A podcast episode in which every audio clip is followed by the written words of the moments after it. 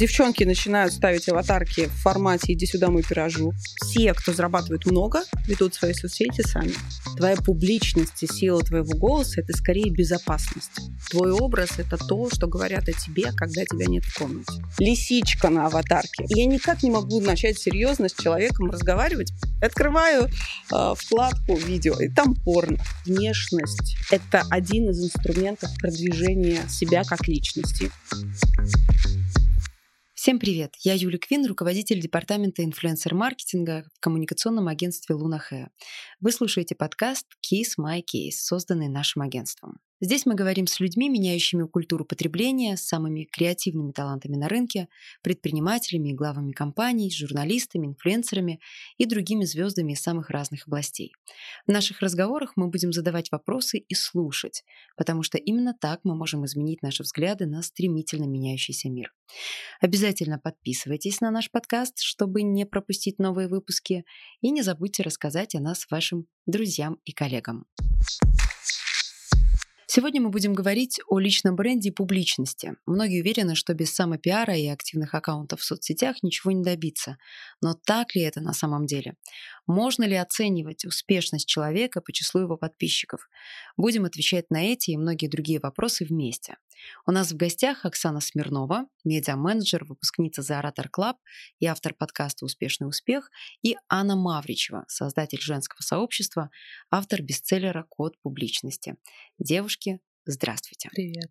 Добрый день. Оксан, Анна, о построении личного бренда сказано достаточно много. Вы на этой территории успешны, вы на этой территории специалисты. Мой вопрос. Личный бренд он точно всем необходим? Спасибо тебе за комплимент, за отличный вопрос. Мне кажется, что просто не обязательно быть лидером мнения, чтобы иметь личный бренд. Мне кажется, что личный бренд есть примерно у всех. И здесь э, э, личный бренд очень близок с э, понятием репутации. Угу. Я скорее э, склонна полагать, что личный бренд действительно есть у всех, просто вопрос, кто-то им занимается, а кто-то нет. Это как со здоровьем. Э, все знают, что здоровьем нужно заниматься, но не все это делают. Вот здесь примерно то же самое. Не знаю, как вам, что, что вы считаете? Может быть, это не так. Может быть, личный бренд это только в случае, если человек его развивает. Вообще очень не люблю словосочетание личный бренд. Его пахнет такими манипуляциями, инфобизнесом а, и так далее. Хотя я сама яркий представитель инфобизнеса, но а, я поэтому ушла в а, слово публичность, когда человек осознанно занимается своим именем, своим продвижением и становится лидером мнений. А по поводу очень частый запрос, особенно он был у меня в нулевых. Сейчас я крайне редко вообще что-то слышу о том, что надо или не надо. А, не осталось, во всяком случае, в моем окружении этих вопросов.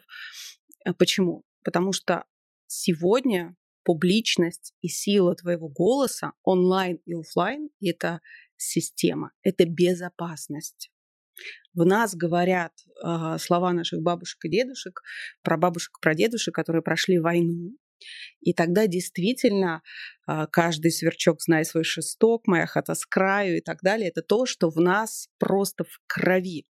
Но время изменилось, и сейчас чем тише твой голос, тем э, больше с тобой можно всего сделать, где ты являешься не главным лицом, а условно таким инструментом манипуляции. Я знаю огромное количество примеров в корпоративной культуре. Конечно, я больше работаю с блогерами, шоу-бизнесом, с политиками, с такими лицами, лично я имею в виду, не в курсах, но я знаю много ситуаций, когда в корпоративной культуре кто сказал, что он это сделал, затем и остается результат. И это навсегда остается в онлайн а, разных источниках и так далее, и так далее, и так далее. Поэтому сейчас твоя публичность и сила твоего голоса – это скорее безопасность.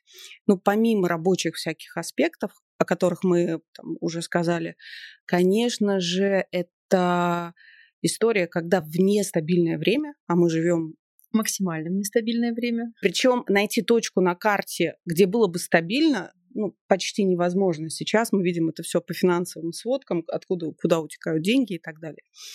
Единственное, что может тебя в этой ситуации стабилизировать и дать тебе гарантию, что с тобой все будет в порядке, это сила твоего голоса. То есть твой Всё. личный бренд. Ну, а, твоя узнаваемость, то, сколько людей о тебе знают, репутация, которая складывается годами. И это, на самом деле, для нас, для специалистов в этой сфере сейчас золотое время. Потому что если еще три года назад, до пандемии, сказал, не сделал, это была такая норма, ну а что такого, людей много. Москва большая, Россия тем более, а уж если здесь не получилось, если что, поехали дальше. Все, никуда ты не уедешь дальше, понимаешь? Ну, то есть, и это настолько сейчас важный инструмент, я не, я не знаю людей, которые говорят, нет, мне это не надо. Оксана, ты тоже считаешь, что это всем нужно? Мне кажется, это всем нужно в разной мере. Вот просто смотрите, мы говорим про это в плоскости, да? Какие здесь термины? Личный бренд. Бренд — это что-то из маркетинга или маркетинга, насколько я помню, можно и так, и так. А, и это, это часть бизнеса. Если мы говорим про бизнес, значит, есть деньги, значит, какая-то есть схема монетизации подразумевается. Не то, что она должна быть или не должна. А, как бы это все какая-то плоскость деловая. А, я думаю, что не каждый человек хочет уводить свою какую-то личную, не знаю, жизнь, самопрезентацию или что-то еще в плоскость э, бизнес-процессов. Ну, правда, не каждый. И как бы тут сколько бы мы... Тут не так важно, говорим мы это нужно тебе или нет. Если ты не хочешь уводить это в плоскость э, бизнес-процессов, то как бы то и не нужно. Другое дело, что даже, как мне кажется, даже если ты ничего не будешь делать для того, чтобы монетизировать, как-то продвигать себя или что-то еще, у тебя все равно есть этот личный бренд, потому что все равно у тебя, скорее всего, есть какая-то работа. Ты все равно о, в ней каких-то достигаешь э, результатов, э, неважно, позитивных, негативных. У тебя все равно как минимум складывается какая-то репутация, к тебе все равно как к специалисту обращаются. И даже если твой личный бренд масштабен только на уровне уровне того, что а, тебя как специалиста кто-то порекомендовал один человек второму, да, и это вот твой личный бренд распространяется на троих людей. Тебя, того, кто рекомендовал, и того, кому рекомендовали. Ну, значит, это вот такой масштаб личного бренда. Мне кажется, он все равно, э, он все равно есть. Э, я согласна, мы здесь говорим про образ, который формируется в головах у других людей. И твой образ — это то, что говорят о тебе, когда тебя нет в комнате. И это настолько в 95% случаев не совпадает с тем, что ты думаешь. Ты сам думаешь про себя. Да, это настолько не совпадает. И начинать нужно вот как раз-таки с этого. Но это очень неприятно бывает, если честно.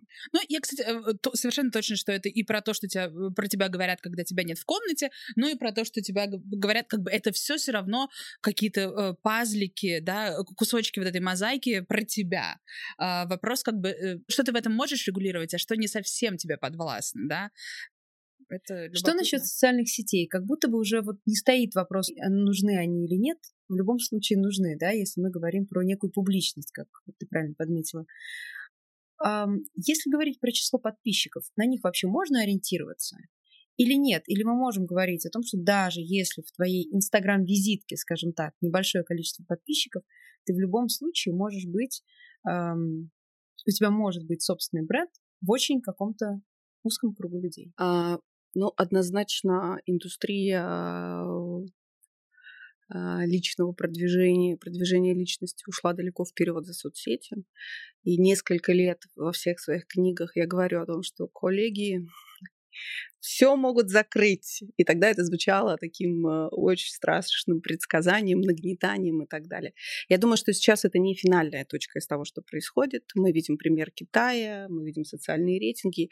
И, конечно же, мы идем в сторону социальных рейтингов. Мы можем об этом задумываться, можем не задумываться. Таксисты нас оценивают, официанты нас оценивают, как и мы их условно. То есть есть, существует целая э, целая платформа, их много, где оценивают людей там по разным, по разным, по разным критериям. Вот, поэтому следующий шаг, конечно же, после соцсетей, мое мнение, что цифра в соцсетях вообще ни о чем не говорит, а, это сообщество.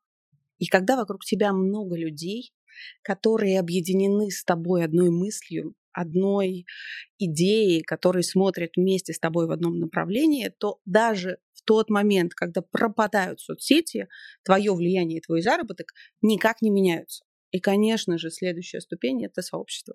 Мы знаем огромное количество блогеров э, мыльных пузырей, которые купили себе подписчиков. Это стоит не так дорого.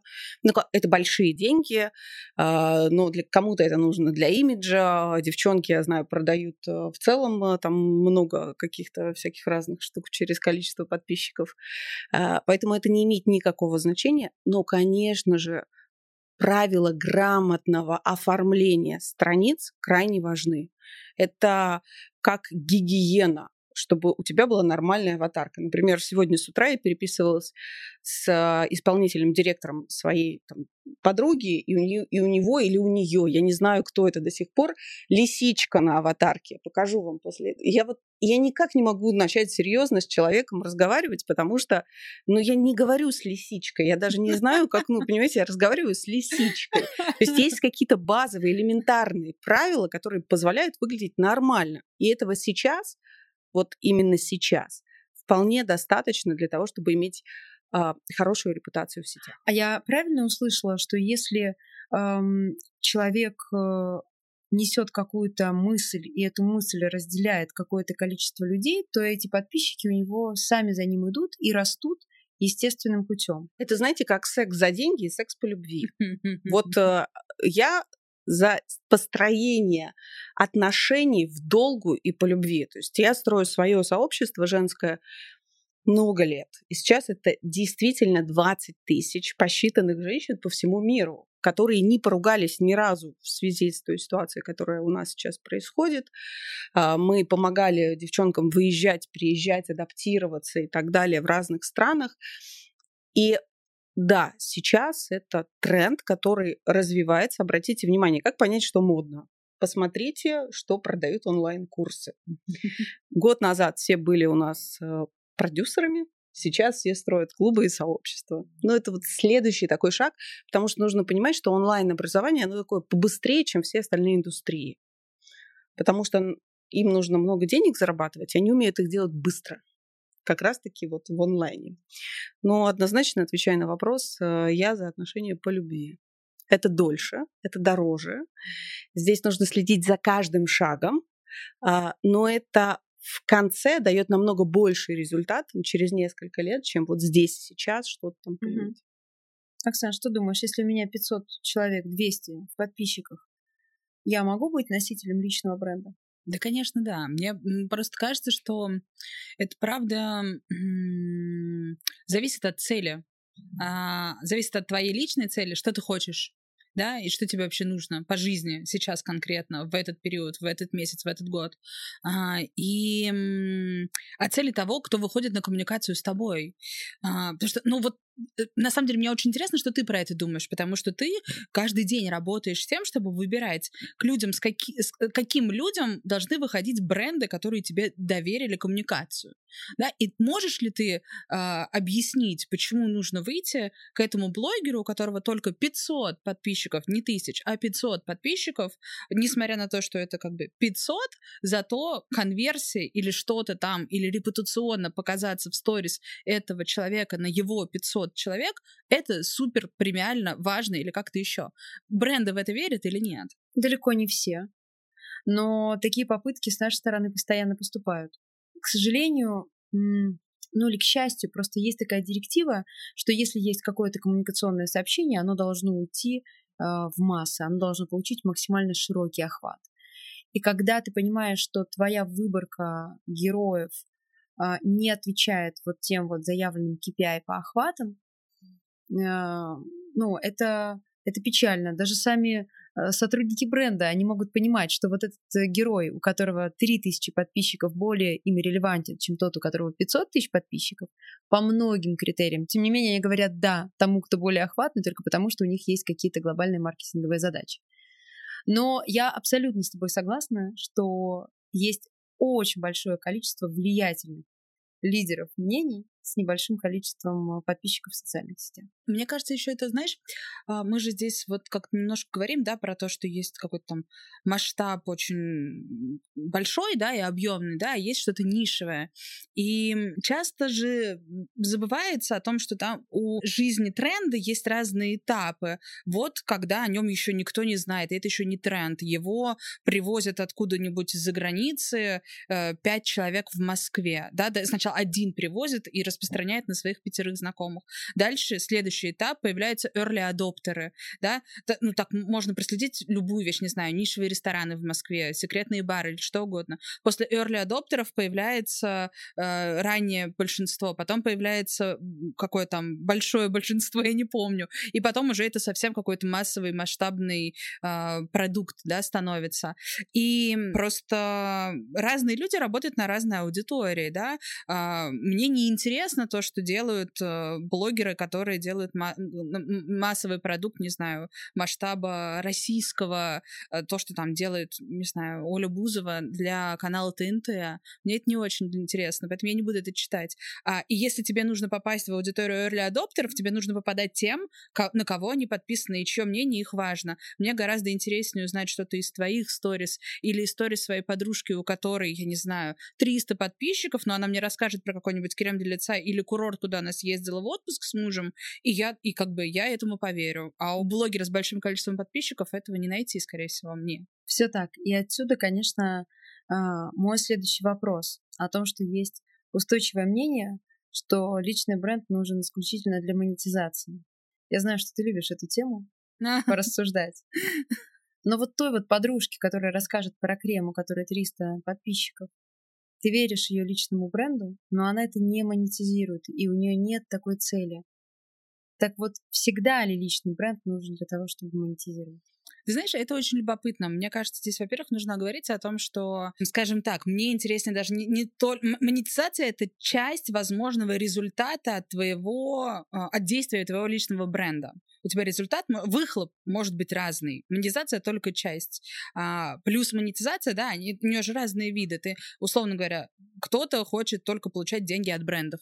А для кого-то монетизация личного бренда будет, если, например, у тебя маленький, не знаю, Инстаграм, из которого понятно, какого рода ты специалист, и к тебе в этот Инстаграм заходит какой-нибудь классный работодатель, а, работодатель да. и дает тебе классную работу. Это тоже монетизация своего рода, так? Все так. Так. Кому-то нужен совершенно другой выхлоп. Кому-то неважно, сколько, он, сколько денег придут или сколько придет нанимателей. Кому-то важно, что сейчас его совет пригодился. Поэтому вопрос всегда, вот мне кажется, с самого начала нужно определиться, что ты хочешь. И потом пытаться понять, как ты это можешь получить.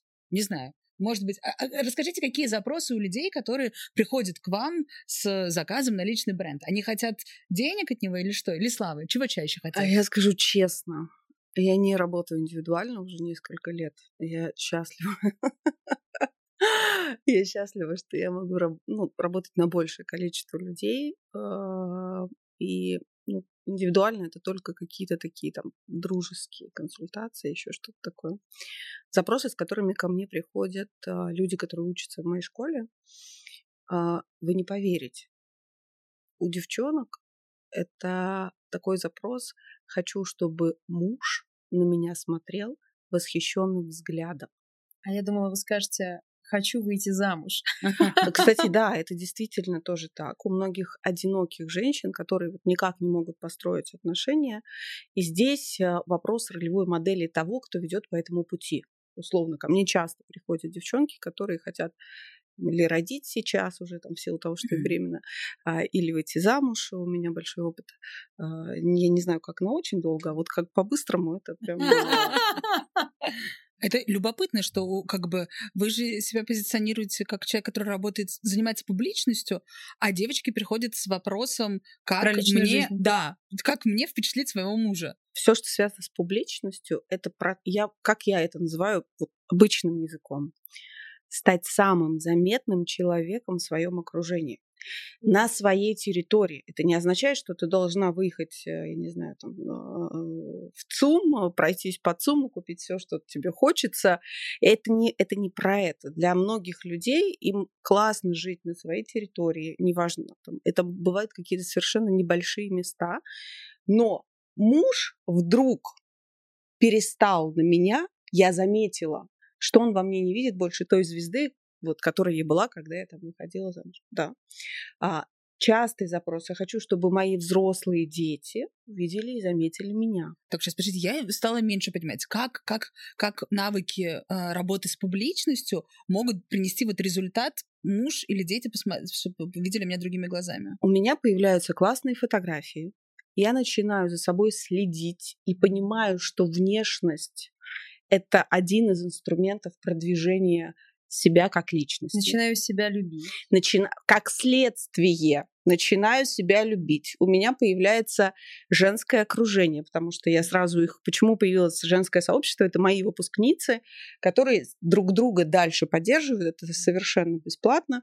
У меня появилось женское окружение. Я уже выношу мозг не мужчине своему, а иду к другим девчонкам и с ними обсуждаю какие-то свои вопросы. Экономлю деньги на терапию. И, ну, я бы, кстати, за терапию вообще. Да, но, я но... тоже, вот это не, не надо Нет, но.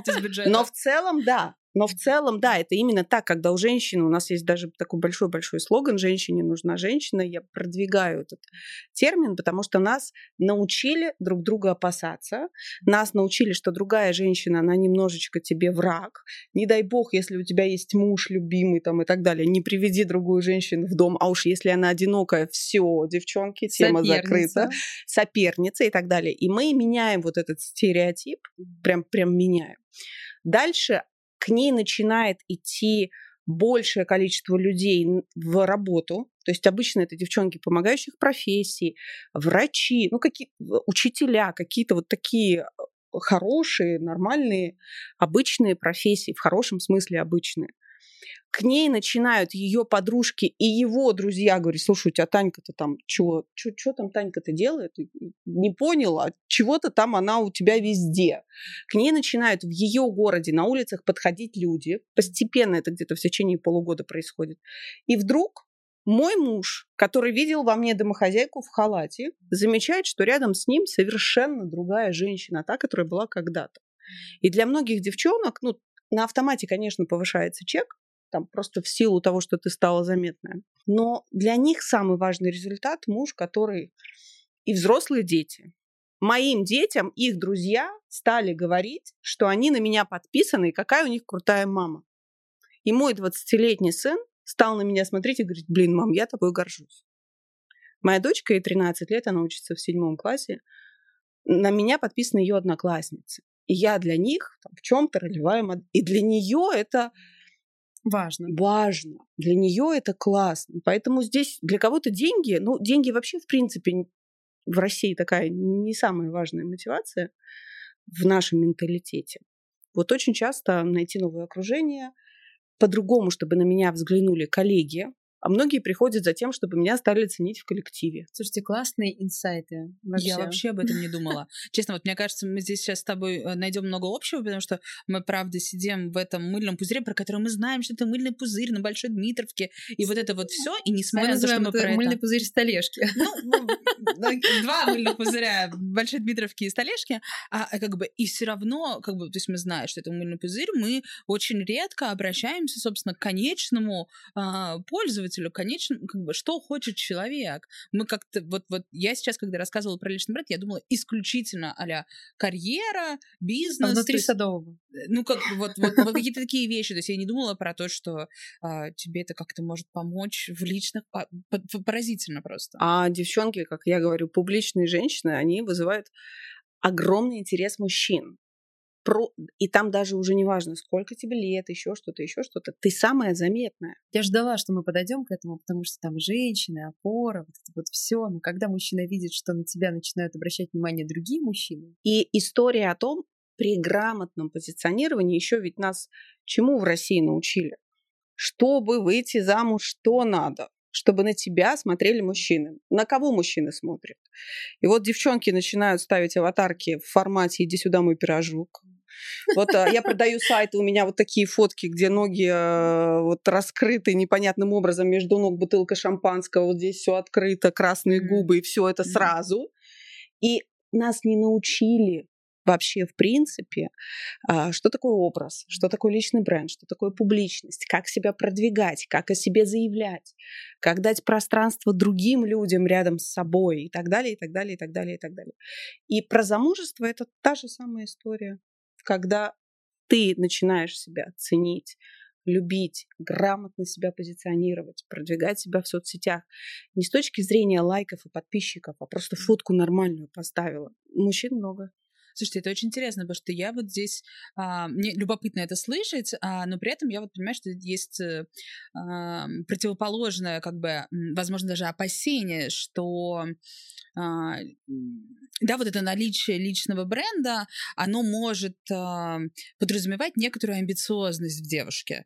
А, и очень часто случа... я слышу в окружении, я много про это читаю в англоязычных медиа, когда девушка рассказывает, что как бы наличие во мне большого количества амбиций, оно, к сожалению, оно меня вроде как поддерживает и делает там лучше мое отношение к самой себе, но при этом очень многих мужчин оно отталкивает, потому что они э, как-то, не знаю, невольно начинают соперничать э, и боятся, что вот как бы, а она-то вот уже, и у нее и, и, и еще и подписчики, и вообще, а у меня-то вот. И мне кажется, такое тоже бывает, и я очень рада слышать, что кто-то умеет так выстроить э, свой образ, я даже, мне уже сложно называть это личным брендом, да, так, что он э, привлекает э, какое-то желанное внимание, неважно, как бы, какое это внимание. А, когда человек вдруг начинает развивать свой личный бренд, это сразу заметно. Даже то, как он формирует свои тексты в социальных сетях,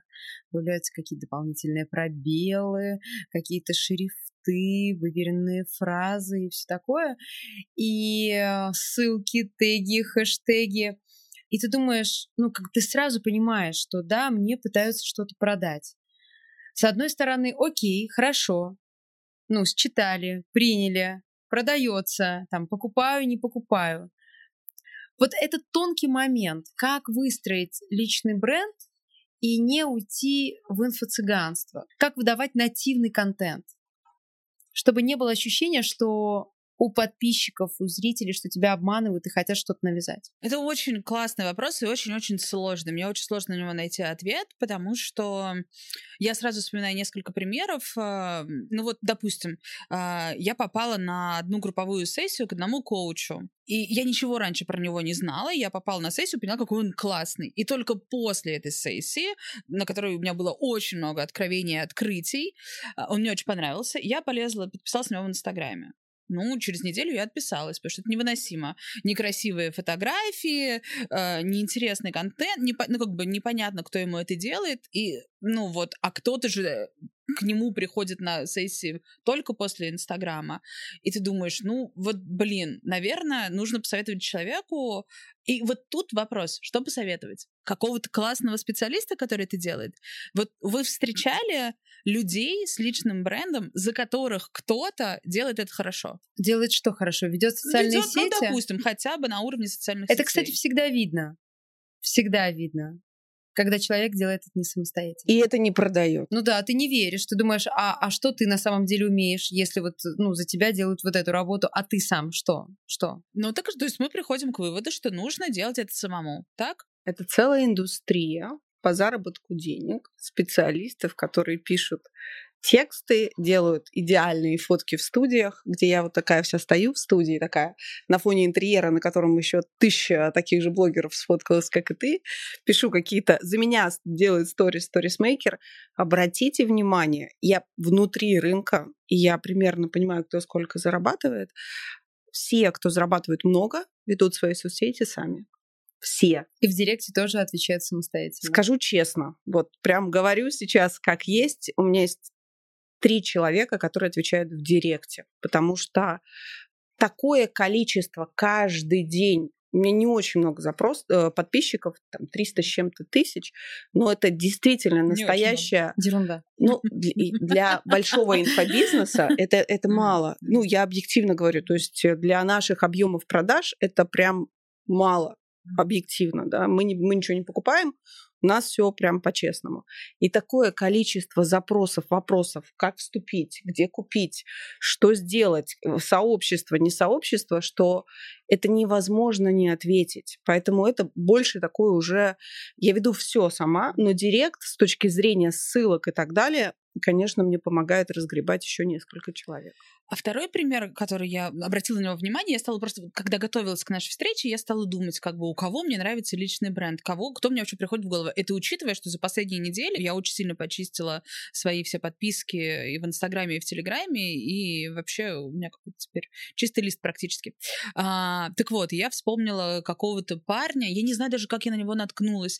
А, это агент по недвижимости в Лондоне. Не то, чтобы я собираюсь себе что-то в Лондоне покупать, но вот у него класс классный, сделанный личный бренд. У него нету дурацких вот этих э, свайпапов, что ты перейди, купи, никаких... Как бы кажется, что он делает сам, при том, что я сомневаюсь, что он делает это сам. Кто-то, возможно, ему делает это очень грамотно, и у него какой-то классный баланс между э, настоящей картинкой и красивой картинкой, между рабочей и когда он показывает какую-то действительно локацию, вот он нашел там, не знаю, помещение для офиса или э, квартиру классную, и при этом у него может быть на следующий день классная история, он приехал в Израиль к маме и показывает, как они при... пошли на ужин. Ты думаешь, ну вот классно. И как бы, ну, загадка для меня, делает он сам это или нет, но бывают классные примеры, когда тебе хочется за этим следить, когда ты видишь в этом человека. Как этого добиваться, я, я здесь скорее соглашусь с тем, что э, ты не можешь это отдать полностью на аутсорс. У тебя изначально, и тут я возвращаюсь к своему тезису, изначально у тебя должно быть желание этим заниматься, а потом ты должен конкретизировать, что именно ты хочешь. Ты хочешь, чтобы на тебя смотрели, ты хочешь, чтобы тебя слушали, ты хочешь, чтобы к тебе приходили за чем-то, за твоей экспертизой и были готовы за нее отдать деньги, или тебе не нужно, чтобы... Ну, вот, или вот, ты вот просто этим... говоришь, о чем хочется. Со всем этим нужно разобраться, угу. правда, потому что иначе непонятно, к чему идти, и непонятно, какие тебе дать рекомендации. Тебе найти копирайтера, сторисмейкера, э, имиджмейкера или кого-то еще.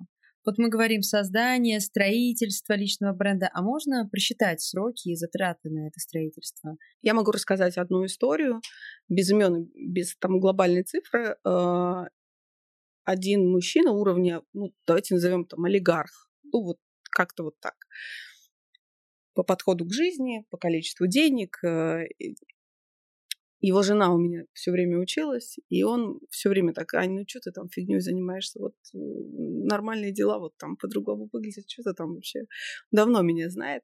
Несколько лет назад он мне позвонил, говорит, слушай, срочно на кофе. Думаю, ну что ж там произошло? И он мне рассказывает, Аня, мне срочно нужна команда за любые деньги, которые сделают мне соцсети. Я говорю, а что случилось?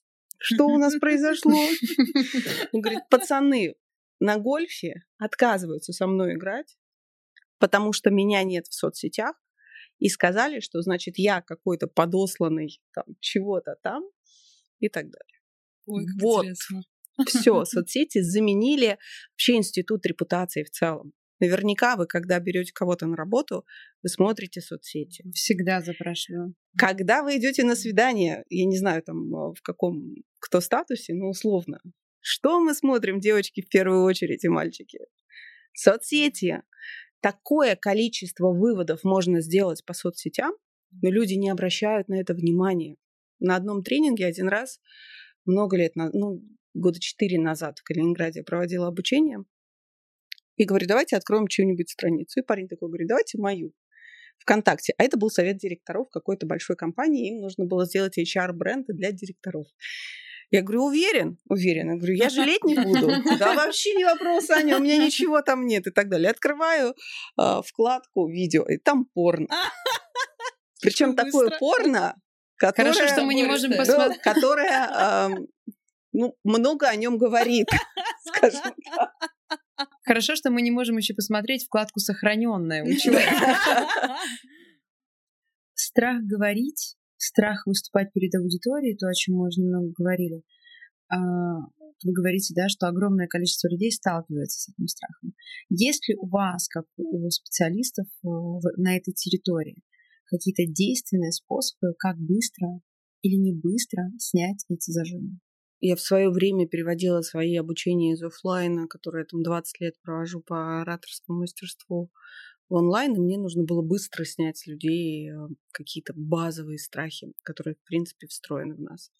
У меня есть очень классные два упражнения, которые я даю на каждом своем курсе. А, мои студенты собираются по городам и делают их, и они очень-очень работают. Первое – это управляемый позор. А, выйти в, чем-то, что для тебя является прям ужасным-ужасным, прям на улицу. А, для кого-то это выйти без макияжа, для кого-то это разные ботинки, для кого-то это с пятном на одежде, для кого-то это прям э, в... у меня девчонки вот здесь в Хаяте выходили, заказывали кофе в плавательной шапочке для бассейна, я не знаю, как она правильно называется, не в очках, ну, то есть в вечернем платье. То есть это должно быть что-то, что действительно выведет тебя немножко из состояния равновесия. Для кого-то из девчонок это было зарегистрироваться на сайте знакомств. А, а для кого-то, а для одиноких, я говорю, пожалуйста, не надо приходить к мужу и говорить, что мне Мавричева сказала зарегистрироваться. Для кого-то это э, поменять там имя на свое настоящее имя. То есть нужно почувствовать вот это ощущение страха, адреналина, когда краснеет лицо и так далее. А, но самая главная задача понять, что никому ты не интересен. И даже если с тобой что-то идет не так, всем вообще все равно. Каждый человек занят своей жизнью. И вот это простое упражнение, оно позволяет снять напряжение, а что подумают другие. Оно тоже в нашей стране крайне э, встроено в нашу жизнь. И второе упражнение называется, оно кандидат в президенты, оно очень известное ораторское упражнение, когда э, ты стоишь перед несколькими людьми, лучше это делать в офлайне. Это из политики. Я своих э, губернаторов, там, политиков, министров так готовила к сложным выступлениям. Э, перед тобой сидит желтая пресса, и все тебе задают вопрос в формате «правда ли?». Правда ли, что вы не знаю, Бадок и Фил обожаете лизать ободки унитазов. Вот все прям это, я от, от кого-то это взяла, этот вопрос. Все в таком сразу, такой ступор, потому что тебе ответить нужно в формате «да, это правда». И дальше попробовать минус перевести в плюс. Правда ли, что вы попали на свою должность через постель? И в какой-то момент а, а, мысли начинают настолько... Бы, вот мозг ускоряется, и ты начинаешь очень быстро думать. Уходит страх неожиданных вопросов, потому что один из основных страхов выступлений – меня спросят что-то, что я не знаю, и я не смогу быстро сообразить, уйду в ступор, и мозг отделяется от рта. Э, как-то мне сказал один э, политик, и я до, сих пор помню это. Он говорит, у меня мозг Аня отделяется от рта, я все понимаю, но сказать не могу. Вот такие два простых упражнения, если их сделать несколько раз, они все страхи вот прям базово убирают. Что очень классное упражнение. Очень классное. А, понятно, что есть эм, задача перед тем, как выходить на публику и говорить, в принципе, да, нужно решить глубинные задачи по-хорошему, а это долгий процесс. Но и можно решить какие-то вот мелкие вещи. Ну вот, вот, вот, вот тебя уже подняли за столом, тост сказать, вот тебе нужно с этим совладать. А, в моменте, конечно, когда, допустим, это ситуация с тостом, который нужно сказать за столом, у тебя, в принципе, времени на подготовку, ну, пока ты встаешь со стула. А, что можно сделать за это время? А, в таких сжатых условиях мой любимый совет — это придумать себе то, чем вы хотите закончить свою фразу. Пусть вы скажете три предложения, придумайте себе последнюю два слова, последнее словосочетание. Потому что если вы не придумаете себе последнее соч... словосочетание, это как... А, ну, представьте, что вы вызываете такси, вы указываете адрес, откуда вас забрать, садитесь, и дальше вы не указываете, куда вас привести. Вы поедете? Поедете. Вы посмотрите город? Посмотрите. Вы куда-то приедете, куда вы хотели? Нет. Здесь то же самое. Придумайте себе заключительное слово, и тогда вам будет проще выстроить э, мысль набор слов, который вас приведет к этой точке Б. Здорово. Спасибо вам большое за этот диалог, за этот разговор. И я бы хотела попросить вас принять участие в таком небольшом блице. Это неожиданность для вас, я знаю. Это правда неожиданно, Юля. Он на самом деле простой. Задача отвечать быстро и честно. Ну, вы же мастера выступлений. Сейчас проверим. Я задаю один вопрос и прошу вас друг за другом отвечать. Оффлайн или онлайн? Онлайн. Онлайн. Миллион накрученных подписчиков или тысячи реальных? Да даже сто реальных. Реальные. Бумага или тачскрин? Бумага. Бумага. Zoom или встреча в офисе? Встреча в офисе. Зум. Глобальный бренд или локальный? Любимый. Локальный. Доллар или рубль? Золотые слитки. Обожаю деньги. Любые, я беру все. Машина или пешком? И то, и то. Пешком. Публичность или тихое счастье? О, Тихое счастье. Тихое Публично. счастье. Да, не знаю, не знаю. Но тихое счастье, наверное, важнее. Эм, ну, Публичность — это моя жизнь. Спасибо вам большое. Спасибо. Мне было правда интересно, и я уверена, что наш разговор поможет в каких-то вещах, а кому-то будет просто приятно нас послушать. Хоть на этом. Юр, спасибо тебе, правда, очень интересно, очень э, классно, что мы встретились, познакомились здесь, и вопросы, конечно, мне кажется, волнующие. О публичности и личном бренде мы говорили с медиа-менеджером, выпускницей The Orator Club и автором подкаста «Успешный успех» Оксаной Смирновой и Анной Мавричевой, бизнес-тренером и экспертом по теме публичности и продвижения личного бренда. На этом все. Это был эпизод нового сезона подкаста Kiss My Case от коммуникационного агентства Луна Хэ. Обязательно подписывайтесь на наш подкаст, пишите в комментариях, какую тему вы бы хотели услышать в следующих выпусках. И не забудьте рассказать о нас вашим друзьям и коллегам. Пока.